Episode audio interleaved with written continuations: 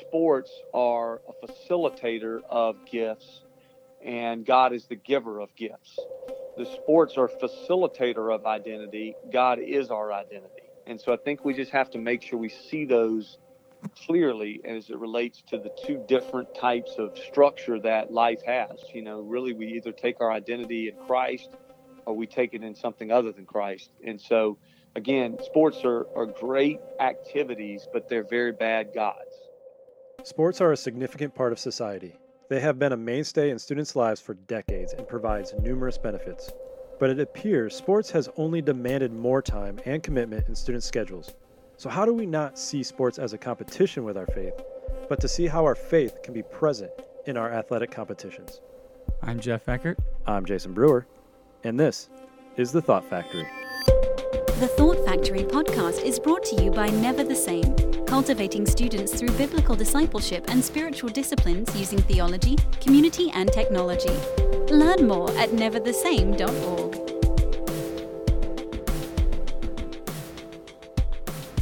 Welcome to the Thought Factory podcast. We are glad that you have chosen to take the time out of your day to listen to us.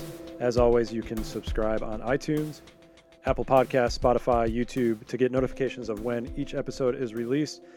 I am sure you are well aware of how notifications work. I just wanted to remind you that we are on multiple platforms, so go ahead and search Thought Factory Podcast and you will find us on whatever platform that you enjoy listening podcasts on. We took a week off from our normal schedule to enjoy some time away. So if you have missed us too much, I hope you went and re listened to a past episode to get your fix.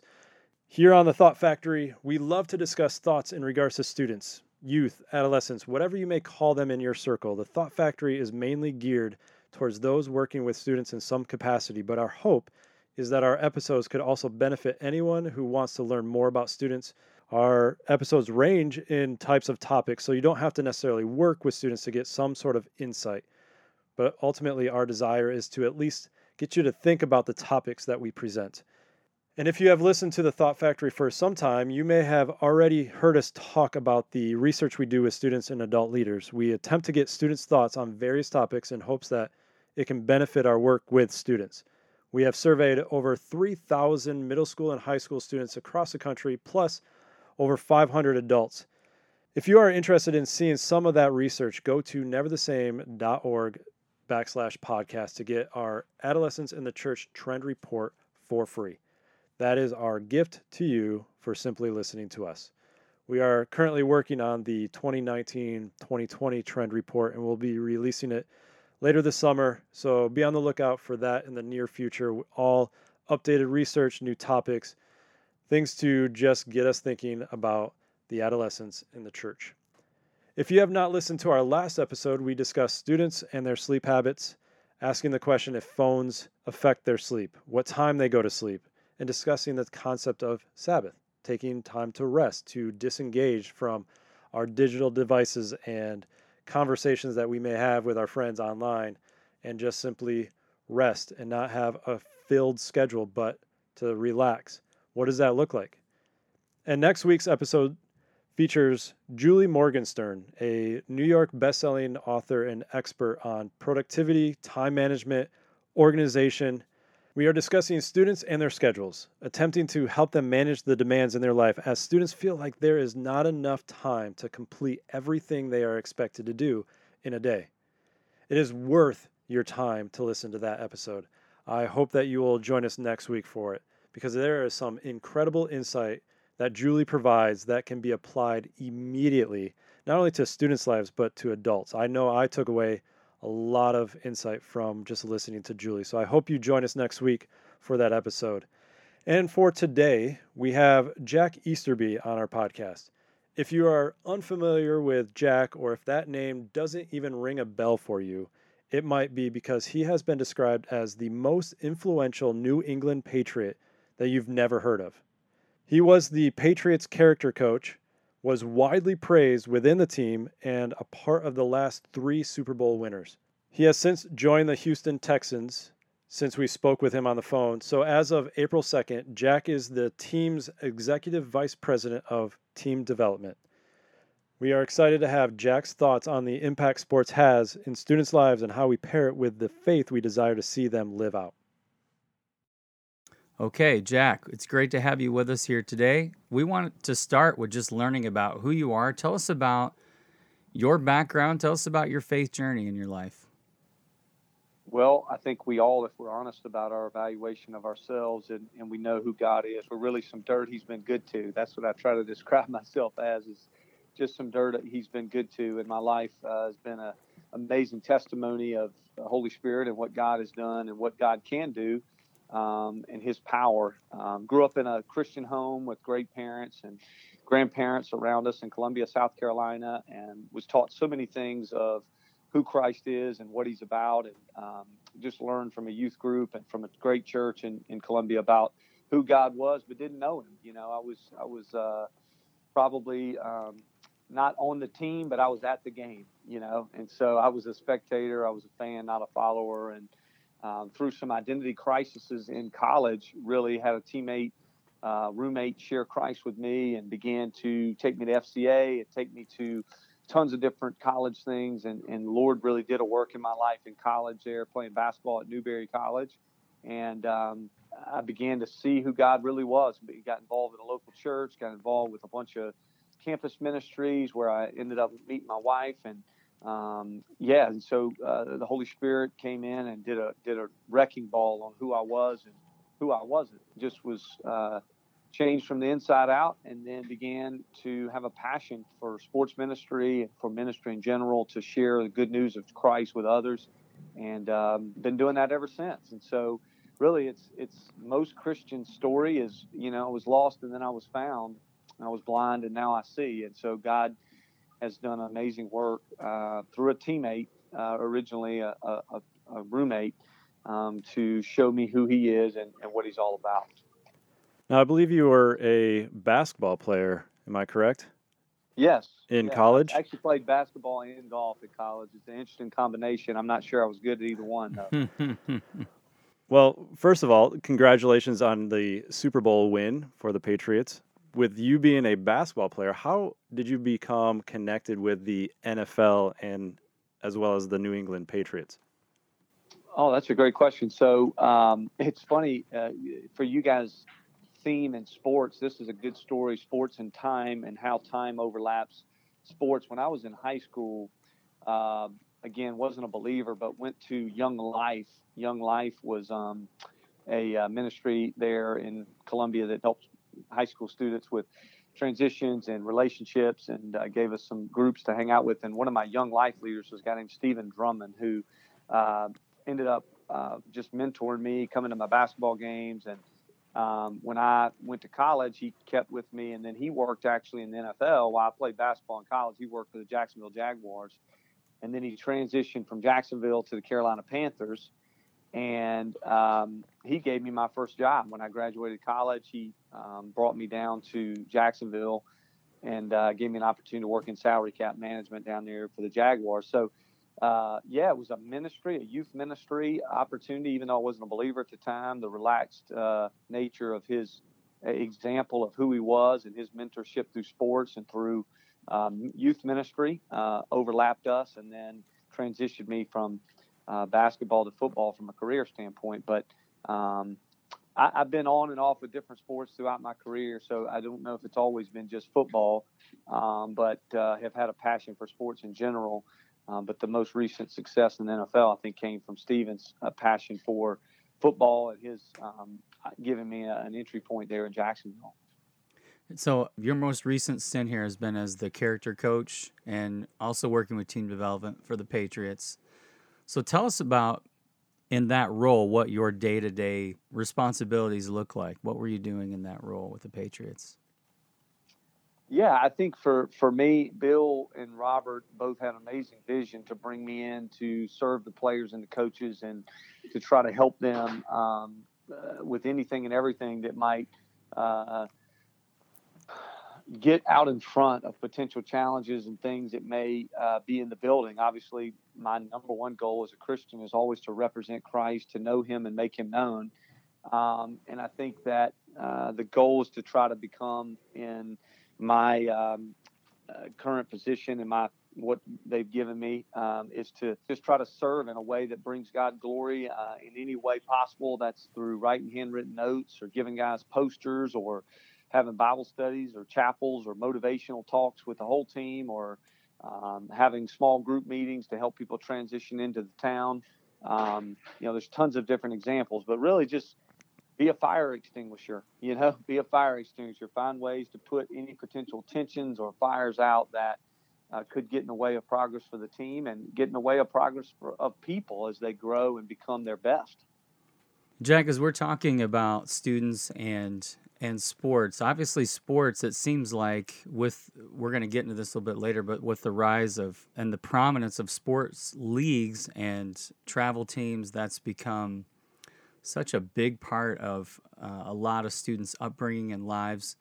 Let's talk for a minute just about students and faith. How important are sports as a as a believer? What role should sports play in the life of a student? Well, let me let me go back to what you said. I mean, there'll never be anything more important than Christ to a student. There'll never be anything more important. So there's not any sort of circumstance where anybody could cast me a, a kid who needs this or needs that or this is his way out or this is the way he's you know could make it or if we do this or that there'll never be a situation where something's more important for a young man a young woman a student than Jesus. The most important thing is always Christ. It will always be Jesus, and that'll be true a million years from now, and it was true a million years from today, backwards. So I think that's the first construct you have to make when you go to look at sports and, and the role that it has. If anything within sports causes you to compromise your faith or your convictions and who you are or your relationship with Christ, you have to be very careful of that and maybe should, you know, abstain from that. So there'll never be anything more important than Christ. So sports play a role in our culture. They play, play a role in our sanctification. They play a role in our growth uh, in knowing who God is and knowing who the body of Christ is. And sports have a great way to point us to lessons that God teaches from attitude to collaboration and cooperation with teammates. And there's so many things that, that ooze Jesus that are in sports but I still think that sports are a facilitator of gifts, and God is the giver of gifts. The sports are facilitator of identity. God is our identity. And so I think we just have to make sure we see those clearly as it relates to the two different types of structure that life has. You know, really, we either take our identity in Christ or we take it in something other than Christ. And so again, sports are, are great activities, but they're very bad gods. And so I think we just have to make sure we keep our eyes on what the right thing is. And in our current culture, sports have become a big deal, but that's a good thing because sports are great for our culture and camaraderie and uh, again collaboration and, and cooperation and teaches us a lot of, of great principles but it, it's never been intended at any level for God to allow anything, much less sports, to become God for us. So, yeah, I think as a young person, um, I think we all uh, make decisions. Our parents make decisions that help us uh, hopefully layer our life accordingly.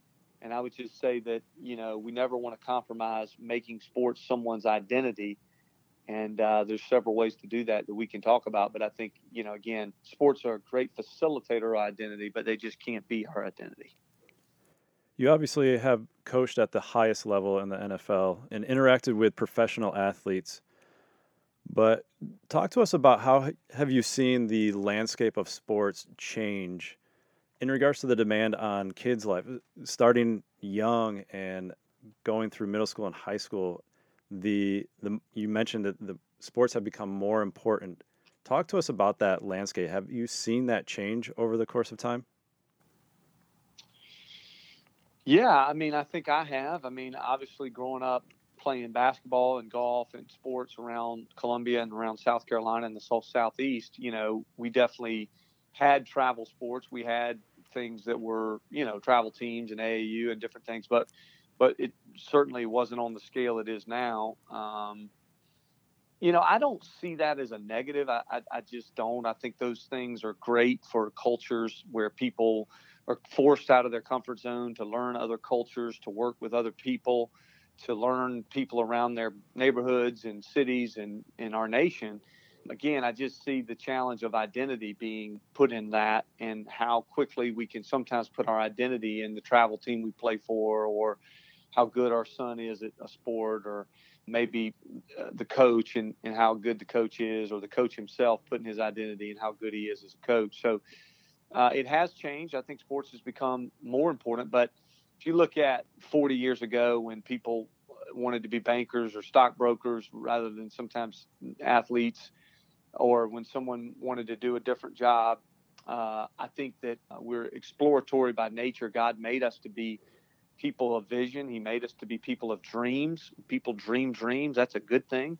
I think the question is just what are the dreams about? And recently in our culture, we've seen that kids grow up dreaming to be great athletes. And there's nothing wrong with that as long as that dream is not placed into their identity because the only dream that we really want to affirm in children uh, as relates to Christianity or our faith is their dream should be to honor God and to use their gifts in whatever he's given them to honor him and make him known. And so again, I just I think that the increase in popularity in sports is a great thing for our society because it keeps keeps us active, it keeps us outside. It keeps us uh, many times in nature. It keeps us collaborating with people, and but it just can't be our identity because the identity of sports is always going to change, and God never changes.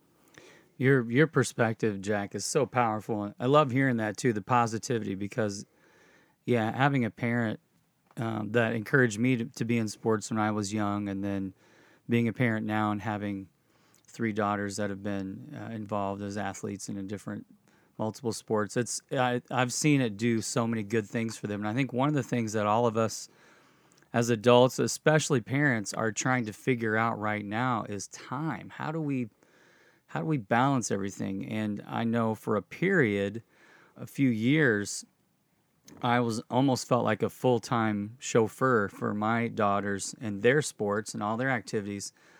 Talk to the parents here. How do we help? Because like you i think it's great for students to be in sports.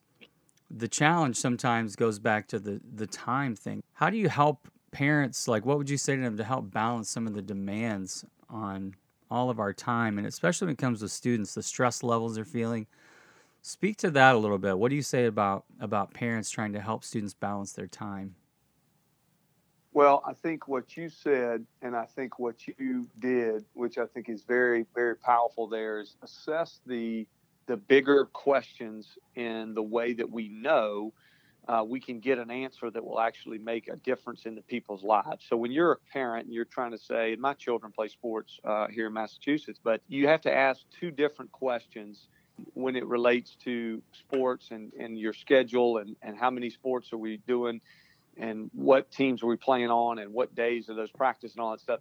You, you, you first have to ask the why and then you have to hmm. ask the what. And I think that we ask the why. If we ask why do we play sports or why do we do anything, right? That should hopefully expose our heart, whether it's why you eat at certain restaurants or why you go to certain places or you go to a church or why you have certain friends. The why always matters most, hmm. right? And so one of the things I would say is when you neglect the why, why do we play sports? Why do we, why are we on teams? Why are we active? Why do we go to games and, and make our family support this initiative of sports? If you neglect the why, then you will the what will always take you down. And I think culturally what you're hitting on right there as it relates to having 10 practices and and kind of becoming the chauffeur and never feeling like you're ever slowing down, I think that that's when the what has become more important than the why. And so I would just say that would be to me two different categories. The why is that God has given us bodies that function in a way that's absolutely fantastic. I mean, to be mm-hmm. able, if you think about what it takes for a human being to run or for a human being to swim or throw a ball, I mean, that within itself brings God so much glory for a human being to be able to, you know, run a 4.340 or, or to backpedal and turn around and catch a ball or to hit a tennis ball or a golf ball. That that within itself is a feat that brings God glory. Eye hand coordination. That should be the why. The why is we do everything we do for God's glory, and sports are a way that we bring God glory. It's not about how many people are watching. If it's a T-ball game, the eye-hand coordination of a young man or a young woman hitting a baseball or a softball can bring God glory. That brings God glory. So our why should always be addressed. So if you're a parent, you're trying to say, well, how do I get this, reel this back in? How do I get my kids to focus on the things? You know, you need to address the why in your family, not just the what, not just the the what practice is next or what team we're on or what college we're going to visit. It needs to be about the why. And so you need to every day when you articulate to your kids when they get out of your car and go to practice, you need to say the why. And even if you feel cheesy, if you feel like you, you're repeating the message every day, to put uh, things on their wristbands. You need to put why. You need to reinstitute the why in every action. And that's, you know, as a family, should be our goal of all activities, not just sports. When you get to the what and you evaluate the what and you say, okay, uh, now I'm decided we're going to play travel volleyball and we're going to do this and, and we're going to do it. I think the what needs to be understood that not only is it just a what and not a why, the what itself is is going to be an opportunity for you as a person to discipline and grow your child or your family in things that are going to have long-term impacts on your family, not short-term. So you have to think about the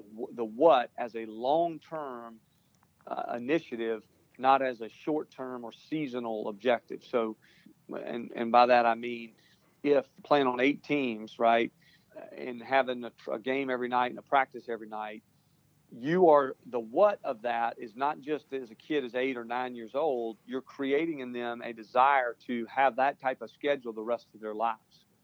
And so you're shaping that what is now shaping them for not just today, but also for 10 years from now when they get to college, when they're working on their own careers. So I would say to you, the what needs to be understanding that the what is not limited to the current what, but the what becomes a pattern for all what's, if that makes any sense. Mm-hmm. And good. so yeah. I would just say you, you need to make sure that the why has to be intact, okay? And the what has to be seen as a long term what and not a short term what and, you know, um, I think that good parents, they can have their kids in several activities and still do a great job and point to Jesus and everything and make sure that the what is lined up with a long term skill that they understand. And, you know, there are seasons of life that you're more busy than, than not. Uh, and I totally understand that as well. But the what has to understand you're creating patterns. You're not just doing one practice or one job or one teaching assignment, you're you're doing a, a lifetime of it, and you want to make sure that's always under control. It, you got to understand, in addition to what we talked about with parents making a decision on their children and playing sports and all that stuff, we need to lower the expectation of the coaches or the administrators to the coaches administrators will not will not be giving your kids the why. They might be. You might play for a godly head coach who's awesome and that's great. And you may play for a coach who doesn't know the Lord. Either way, as a parent, you can't expect the coaches to be giving your kid the why. So if a child is going to school, like just an activity like school, or an activity like playing professional sports or, or you know, semi-pro sports or whatever, just remember, I think as a parent, it's our job to give them the why, not let the children wait till the coach does that because, and then sometimes parents get mad at coaches that don't do that and again, that's an expectation we can't have of our coaches. The coach's job is to coach and lead and be accountable to the standards in which that entity has given him, not to establish the why for our children. Uh, that's the parent's job. And I would say I've heard a lot of parents get mad at coaches because they won't do a devotion or they won't do this. And that's a blessing, not a requirement. And so it's the parent's job to institute the why when the child gets out of your car or is under your roof or you're traveling on a Sunday and you want to do a devotion or whatever, that's the parent's job, not the coach's job. If the coach does it, that's a blessing, but not a requirement. But as a parent, it is your requirement to remind everyone of the why and why you're doing what you're doing and the fact that God has given you gifts and that you do everything for an audience of one and all those types of things. Defining the why is so key in so many areas of our lives as well. You know, you speak about making sure that they know the why is so beneficial in just guiding in leadership and letting people know why are they gathering why are they even meeting why are they here what's the purpose? But speaking to students then what would be some encouragement for those students who are serious about their faith and heavily involved with sports and they have to choose between these two activities as the demand increases as sports travel teams take over weekends and the student can no longer uh, attend a youth group gathering? Uh, talk to the students that have to make that choice and they may know the why but what encouragement can we give to them without necessarily telling them that they have to be a i don't know tim tebow and you know be completely out with their faith and vocal about their faith and and verbal about their faith and their posture is about their faith? Not saying that's wrong but uh, sometimes students goes i don't necessarily want to be like that with my faith. I just want to play sports so what what encouragement can we give to the students? On the student side i, love what you're saying there is relative to i think that one of the things that i've, I've tried to institute in, in all the ministries that i've uh, rubbed shoulders with and i've learned from a lot of people is the idea instead of looking at what someone else is doing from a Christian sports perspective or from a Christian church perspective, I would say every person, and I think this is very important that students understand this, every person has a story. So every person, whether you're talking about a celebrity athlete or you're talking about a singer or you're talking about, you know, even a coach or whatever, every person has a story.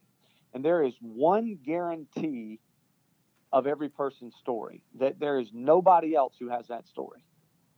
So your story is extremely unique to you. And the guarantee of your story being unique is also a segue to a dependency that you must rely on something bigger than you to allow your story to unfold in a way that honors God. So your story is unique, and you have to trust God in order for your story to unfold in the way that God wants it to unfold. So I would say to you, to a student who's thinking about like a playing and how do I play and what do I get to church and Bible study and how do I make time for devotions or how do I understand you you cannot and and you will not re- reach the fullness of who God is and what God is doing in your life or in culture in general if you don't spend time with him and you don't find ways to understand his character, who he is, and why he's made this earth that we live in. And so, again, the first premise is everybody has a story, and in order to realize your potential and realize God's glory in your story, you have to be dependent on Him. Now, what does that mean when when things come clashing down and you've got a choice to make between event A and event B? To me, the decision is is God's story in my life going to be impacted in both my dependency on Him and also my gifts being glorifying Him if I choose to leave this out or I choose to do this activity. So if I leave it out or if I choose to do it. And for me, the litmus test is if you leave out things that bring you closer to God all the time and you do things that make you not depend on Him, then eventually you're not going to depend on Him and you're going to leave Him out. So we need as a, as a student to evaluate I have to put things in my life that make me depend on God and make me see God and make me draw attention to God. Bible study, chapel, concerts, leadership conferences, go and listen to speakers, FCA, Athletes in Action, all these ministries. I need to make a, a conscious choice that I can't leave God out and expect my relationship with God to grow. So I think when you're saying, do I choose to go to youth group or do I choose to go to sports? I think that we steal the opportunity for athletes and, and kids to depend on God themselves if we make the choice where one is the king and the other one's going to be not important. But I would say on a case by case basis, your evaluation should be is this going to help me know God and make him known? And you can't know God and make him known without direct times and opportunities that allow you to see God for who He is and, and get to know Him better. And so, again, if you're playing sports 25 times a week and you're spending time with God one time a week, that's a bad matchup. Yeah, it's It's good. good. I am. I've got a, a, a scenario I want to present to you, and I'm, I'm interested what you're going to say. And I'll give you a little background. So recently, I'm friends with a person who was in a room with a, a major denomination in in the United States, and they're worldwide, but their top leader talking about trends uh, of their denomination, of just the church in general, particularly America. And they, he was saying to this room of leaders, sports leagues and and travel teams are I don't know what his terminology was, but basically they're they're having a, a pretty drastic effect on their church attendance. And and I've seen this personally too where as a youth pastor in the past I would have some of my sharpest students as you know athletes are typically your leadership and your influential students. They'd be out of pocket for maybe 8 or 10 weeks because they're part of a, a league or a travel team and and I found myself in that scenario uh, a few years ago, surprisingly, uh, on a Sunday morning. And, and I was raised, you know, we went to church every Sunday, and, and that was just part of who we were and our rhythm, and then being a pastor. And I wonder what you would say, you know, to parents. I think this is a big struggle. And I'll be honest, too, Jack, like everything you're saying, I agree with. The one struggle that I have personally is knowing that one of the things that travel leagues in particular are doing is it's knocking out some of our best and brightest out of our Wednesdays or our Sunday youth youth meetings and these students are more disconnected from a, a community of faith in their church. And also there's the Sabbath principle that we're to live with where, you know, we're not to run 24/7. What are your what are your reactions to that and some of the challenges that we're facing to make these key decisions because at some point you obviously you can't say yes to everything. And so i'm thinking particularly of of parents that are saying well i can put my student in this league uh, in this travel team and they might that might may mean we're gone for the next 10 weekends and they're going to be you know missing maybe something in their community with their church or a, a, a trip or whatever how do you how do you speak to that? How do you reconcile some of those things? I'm just curious what your thoughts are. I would say as a as a as a prism. So what you're talking about there is a, is an, is more of a issue. Like okay, here's an issue. These this stuff is kind of challenging our current model of church and all that. I would say if you look at throughout all of history. So if you take away the current status and millennials or you know Generation IY, even all the way up to baby boomers, and you just say what would God want? You know, I would say if you look out all throughout history, okay, God would never want us to make something else so important that it causes us to change who He meant us to be so that we could fit it in. So that doesn't matter what we're talking about. If we're talking about being a stockbroker or we're talking about being an athlete, like God would never want us to to fit something else into such an important slot that we have to compromise our relationship with Him and put that other entity in such a big space in our life that we can't make a decision without considering it. And what I would say is when I hear a lot of parents tell me about their child's sports or their child's schedule, a lot of times I hear, well, he has to blank. He has to do this because if he doesn't do that, then he's not going to be on this team. Or if he has to do, and that's where I, I see the prisoner of a decision being made based on something else being so important that God couldn't do it unless I, he plays on this certain team. And listen, I would like to speak to that real quickly on a personal testimony. You know, I was blessed to be on full scholarship for four years in college, and I played two sports. I was blessed to win championships in each sport or have a chance to play for a championship in both sports. And my family growing up went to church every Sunday. And I did some travel things, but my dad's rule was once a month we could do something, but not every not every Sunday. And on Sunday morning, preferably, he wanted us there. And then Sunday night, uh, if we had something that we had to miss, we we could do it once a month. So, you know, and I would say, I mean, listen, I don't know who's measuring what standard, but I would say my life's turned out okay from a sports perspective. So, I mean, listen, I, I just think that the need to compromise from a prisoner standpoint of, of the schedule is definitely something I would teach that, you know, we're definitely not in Uh, we're not a prisoner to schedules. We're not a prisoner to AU teams. We can't be a prisoner to these schedules. But to me, this is where I would say the more practical side that I would advise for a parent, and this is what my wife and I are kind of going through now, is when you're younger, and I mean six through ten, okay, six six through eleven, let's just say, because I think there's some some 12 year old sports that start changing on multitude of scales based on my research. But what I would say to you is you really need to be in a gift assessment mode for your children. You need to be what does the gift assessment of my child look like? Do my kids what do they do when they just when you just give them free time? What do they do? Do they sing? Do they dance? Do they go play with a ball? What do they do? And give them a bunch of different options where you're putting them in. And that's one thing the church is great at. That's one thing youth groups are great at is letting kids play a multitude of activities and watch what lights them up. You know, I always laugh about the process of photos- photosynthesis, and it's a cheesy example, but I always teach this to, to a lot of leaders. As I say, if you look at photosynthesis, it starts with light and it ends with oxygen, right?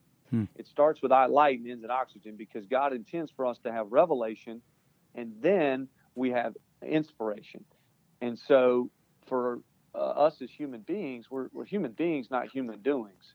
We, we need to have revelation from God, and that results in us being inspired by God and inspiring others around us. So uh, for younger children, you know, you may play in a youth league, you may play in a team, you may play on a you know, whatever. But again, if, if you have to miss something when a kid's eight, nine, ten years old, you know, and they've got a game and your family's doing something, in those early child development years, you, you can't compromise that because you're still in a gift assessment mode. You, you, you can't say, well, this is a certain way that we got to do it because the league or because of that. I just don't feel that's that's necessary at all because you don't even know that child's gift set yet. And to be a prisoner that that early, you're really teaching them that those things really are God, even though you say God is God, you're teaching them that. And so we've been very careful. Our kids don't come to all the games. You know, my wife is very careful with what we do uh, during the season, and so I can just speak to a person personal testimony that it's not ever going to be perfect, but in those early years, you know, let's call it pre 12, you're really in a gift assessment situation, not in a schedule mode relative to activities. Once you get to middle school, 12, 13, 14, I do think identity becomes an issue in the in the human. So, you know, you're going through adolescence, you're going through puberty, you're going through things where you need something that keeps you motivated. Practice playing on a team can sometimes be hugely advantageous, you know, to distractions and potential alcohol and drug distractions for for a, a teenager. And so I would say the activity at that point is something that you want your child to be involved in. But again, it's not the what. It's I'm assuming it's not a why. It's just a what. And at that point, I would be very closely monitoring their involvement in those types of things so that they see the opportunity to get better at something and be disciplined in something and learn principles of God, not so that they can be a pro baseball player or a pro golfer. Or, you know, you don't want to sell like you're the next Tiger Woods because the reality is there's a potential your child will never even play high school golf or high school, you know, tennis or high school baseball. So you want to sell in those those those adolescent years. You want to you want to sell. Hey, let's just get better today. Let's go hit some golf balls or let's go throw some baseballs. But let's just get better today. So you want to sell in those identities crisis years that you just want them to get better.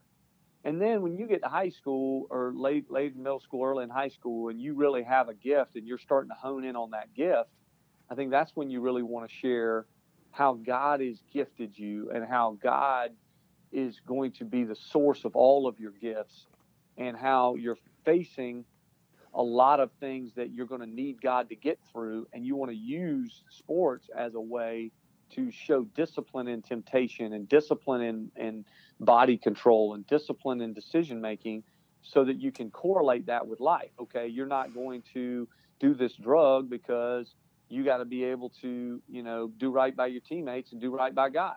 And so you're able to use that as a as a decision making prism to hopefully help them become the best they can be in their lives. But so to me, young younger than 12 is just gift assessments and seeing what they love to do middle school, getting them an activity they can do to keep them, you know, a little bit distracted from the changes in their body and the changes in their mind. And then in, in, high school, and, and, and it's more of an opportunity to uh, give them a chance to, to have temptation be alleviated and something to get excited about and to put their encouragement energy into. But it's it's never should center center the family. It should never control the family, and it should never be the main reason that the family is doing anything and if it is, then it's very dangerous for the family structure and for the, the country, as you guys have identified. That's powerful. That's so good. That's and really we appreciate good. your insight. And I think the most important question that I can think of to ask you today to wrap up is this. And I'll give you a quick little background. I grew up in Indianapolis, okay? So you maybe know where I'm going. What are the chances this upcoming NFL season that the Indianapolis Colts are going to win it all? you want a number percentage? He laughs. of course, he laughs. What, what, are you looking for? I want to know I'll what you, this, think. Frank, I'll tell you this: Frank Reich is one of the most godly men I have ever met in any profession. He loves Jesus in a very transparent way, and uh, obviously was president of RTS Seminary there in Charlotte. And I would say that people should look closely in the Christian community at Frank's leadership because his his leadership and the way he carries himself is uh, tremendously authentic, and he would be somebody I'd want my son or daughter to play for. The Indianapolis Colts and Chris Ballard did an outstanding job to get Frank there and to get him employed uh, because I think he'll make a difference in a lot of people's lives and, and, and impact the kingdom in a way that's special. So I would just say I know so many of their players, you know, obviously Kenny Moore and Jacoby Brissett were guys that played here and – transitioned to there, and I love those guys. They both love the Lord, They're good people, and Chris Ballard is a great person who I would, you know, uh, encourage anyone to pull for as it relates to how he leads and carries himself as a, as a man of God and as a person. So, uh, and their chaplain's a great guy that I've met several times and is doing right by them and is a local church pastor there. So, man, I got some great things going on the Colts, and uh, you know, my goal is always that they just have do everything right and have one less point than we do. Yeah, exactly. I know. You guys have broken our hearts way too many times. And I loved your answer, except that you didn't really give me an answer. But I'm going to let you slide on that because that's okay. Uh, you said some good things about the Colts. That's good.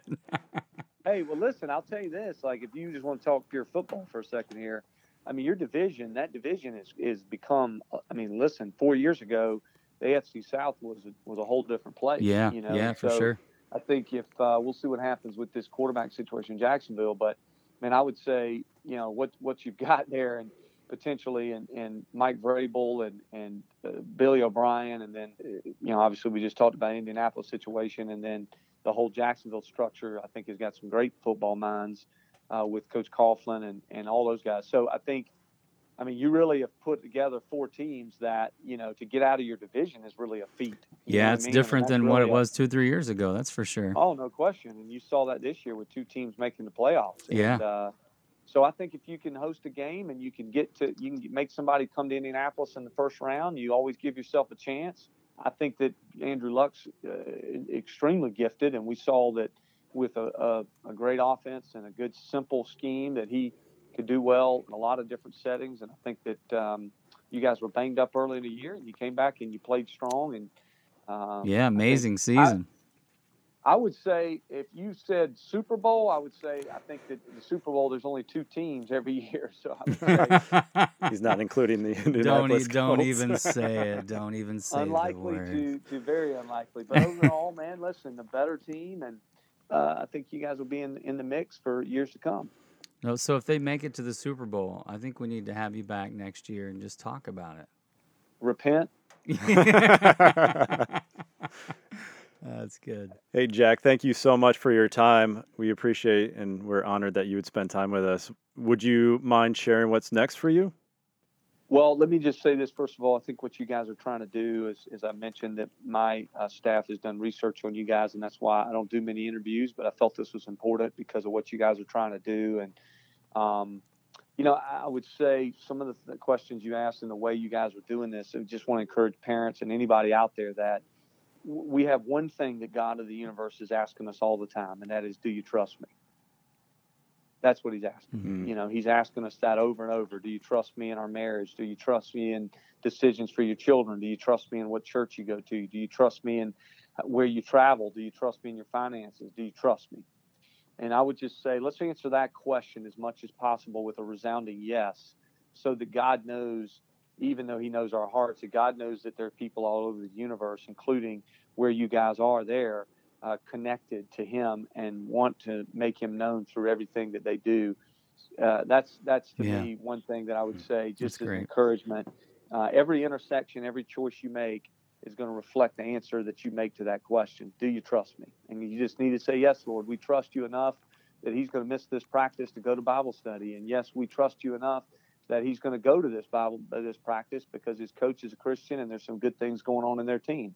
And I, I don't think to make one choice on anything and eliminate you'll never eliminate all sin, you'll never eliminate all probability that your kids won't know Jesus.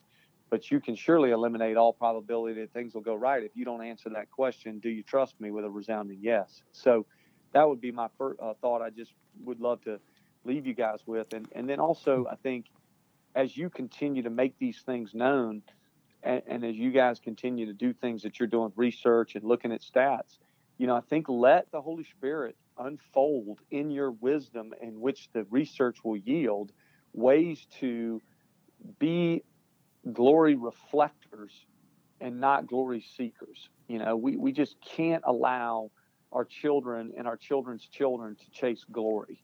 You know, Hmm. if they're chasing glory, then they're just going to be disappointed. Yes. Anxi- they're going to have tons of anxiety. They're going to be, and that's one of the whole everybody gets a trophy philosophies that just is dangerous for our children. Is it can't be about a trophy. It can't even be about winning. It's got to be about playing your best. Mhm. You know, I had a coach one time who is a prominent coach that I'll leave his name out, but his team played in the national championship, and he said to me, they lost, and he said to me, Jack, I think I failed my team because they all thought we had to win the national championship for us to be successful.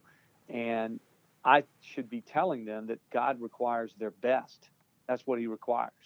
And so, you just as a parent, as an athlete, you want to do your best. Don't don't do it for the trophy. Don't do it for the money. Don't do it for the status. Don't do it for the Twitter followers. Do it because it's your best. Mhm. And I think if your life, if you look in the rearview mirror of your life and you just see a bunch of times where you did your best, uh, I think you'll find a way to really look back at your life and say that was a well lived life, no matter what you end up being an astronaut or an athlete. I think those are two principles there that I just want to encourage you guys with. You know, God, do you trust me?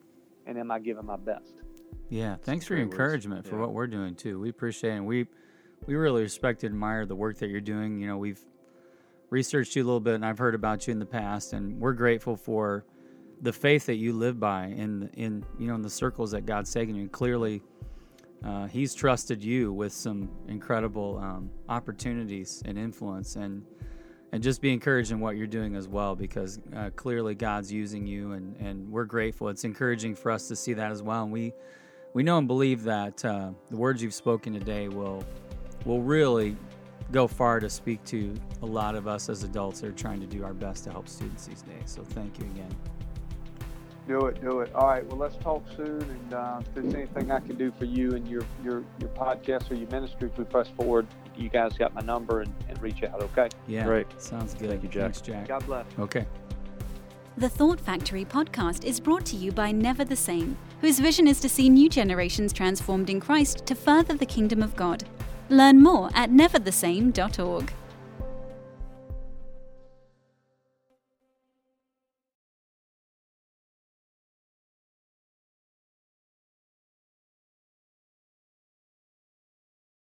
We're going to do a bonus segment here, Claim Your Campus 2020, like- we normally do. We've got Chris McFarland. He joined us on our bonus segment last time.